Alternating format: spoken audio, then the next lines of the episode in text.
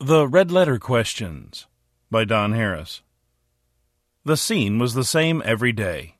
Early in the morning, my wife came into the room and found me in my chair where she finds me every morning as I was scratching through my Bible. What you looking for? she asked. My answer was always the same looking for questions. For most of my life, I looked in my Bible for answers. But for nearly four years, my early morning hours were devoted to my new assignment looking for questions.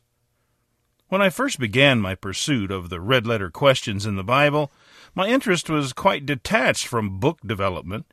It was pure intrigue. My fascination with Bible questions sprang from my disenchantment with Bible answers. Since the age of 14, I had studied the Bible in a search for answers. At first, I needed only simple answers to resolve the simple questions of a youth who was just beginning life. As my life became more complicated, the questions became more complex. I needed more from my faith. So naturally, I sought more from the Bible. Over time, I learned the languages, procured the translations, and reconstructed the history and customs of civilizations past.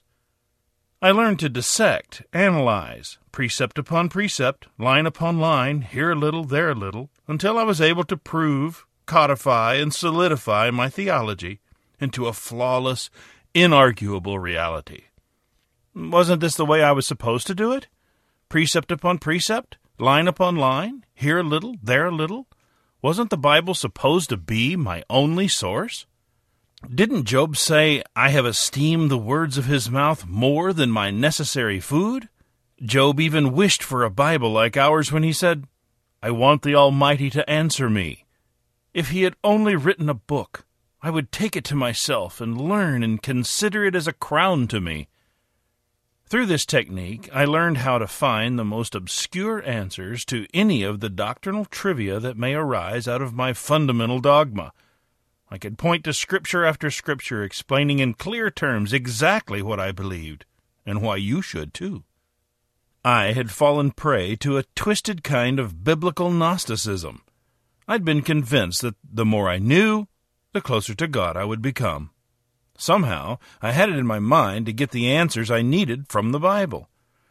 I was told that prayer should fill the disparity in my spiritual communications, but it was not a desire to speak to Him that made me feel so helpless. What I needed was to have Him speak to me. I had, up to this point, gone to the Bible for the conversation I longed for. How many times I would open my Bible while considering a difficulty and say, Well, let's see what God says about it. As I considered my lifelong pattern, I realized that my Bible had ever increasingly become my God. But I had my answers. Remember, a person who has all the answers has no questions. That made me, by definition, a know it all. I was to learn the reality of this fantasy the hard way over and over again during the next 20 years. In my mid 20s, I commenced my first public ministry. It eventually included a church congregation, a children's home, a children's school, and my first radio broadcast. All was well. In each of my decisions, I justified my stubborn and sometimes sinful position by Scripture and solid apologetics. My positions were inarguable, my theology was flawless, and my heart was blackened by self deceit. After several years, my utopia began to disintegrate. I watched helplessly as each part of my life, home, and ministry was all lost, one by one, over the course of seven short days. I felt a mistaken kinship to Job as my life, work, and family systematically vanished but that was because I still thought that I was right. Not learning much from my mistakes, I began again. In the years that followed, I watched helplessly as two more of my attempts at ministry failed. Although I felt I had the answers, I realized that my faith was having no real effect on my life. That is, I had no power over sin, many times not even recognizing it nor had I any assurance of Jehovah's hand in my life. Again, all I had set my hand to do crumbled, and I found myself helpless to change anything. These were the years when the renowned preachers were falling one by one. I saw local and national ministries accused of scandalous misdeeds. I became more weary and disappointed and spent several years avoiding anything spiritual. I was angry. I was afraid. I saw myself in them. Could you repeat the question, please? My struggle to understand continued. What happened to these men? What happened to me? It became obvious to me that I had learned the words and missed the message. Although I knew all about the Bible, I did not know its author. I had answers. But what was the question again? Job wanted answers. I wanted answers. Is it such a ridiculous thought to seek answers by seeking questions? I thought. Then, one day, it all turned around. While half heartedly listening to the Bible on tape, I heard the Almighty speak in thunder to Job Who is this that darkens counsel by words without knowledge? Stand up like a man, and I will question you, and you will answer me for a change. Could it be that simple? Could my problem have been that I had been looking for my answers when my real task should have been to find and answer his questions? Mark records the familiar story about the Pharisees demanding answers from Jesus. Jesus responded with this proviso I will also ask you a question. Answer me, and I'll answer you. This became a theme a key to my Bible study and indeed my entire spiritual life. Could it be that I had spent the sum of my life gathering answers to questions of no value? Could it be that all of us are striving to answer questions formulated in our foolish minds when we should be answering the wise and prudent questions formulated in the mind of our God and Savior? Could it be that we're not even prepared to ask questions until we have fully answered Him on the basic issues about which He questions us? Mine is not a story of a man who thought he was saved but wasn't, nor is it a story of a man who finally found the Holy Grail. Rather, mine is a record of a progression of faith that is not only available to everyone, I am sure it is His divine plan for us all. I felt then and still feel confident in His salvation, but I had no relationship, just words, with no conversation. I had an affiliation, but no interaction. I am a different man today because I stopped asking and started answering. The answers that I had wrested and wrung out of the Scriptures to fill the voids and inconsistencies of my own doctrines have since evaporated into the expanse of His understanding. My vain interrogations have since become ridiculous in comparison to His questions. At first, I was vexed about the new journey that lay ahead of me. With all my previous foundations in rubble, I contemplated the changes that were taking place in my thinking. It frightened me.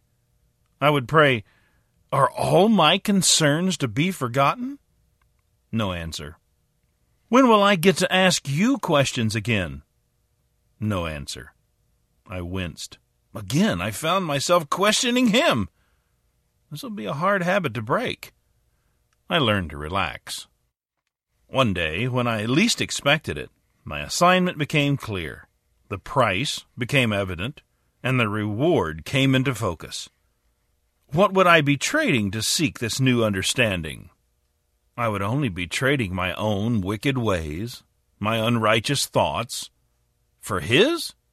Good trade. Then the Scriptures spoke within me. Let the wicked man forsake his way, and the unrighteous his thoughts. Let him return to the Lord, that he may have mercy on him, for he will abundantly pardon.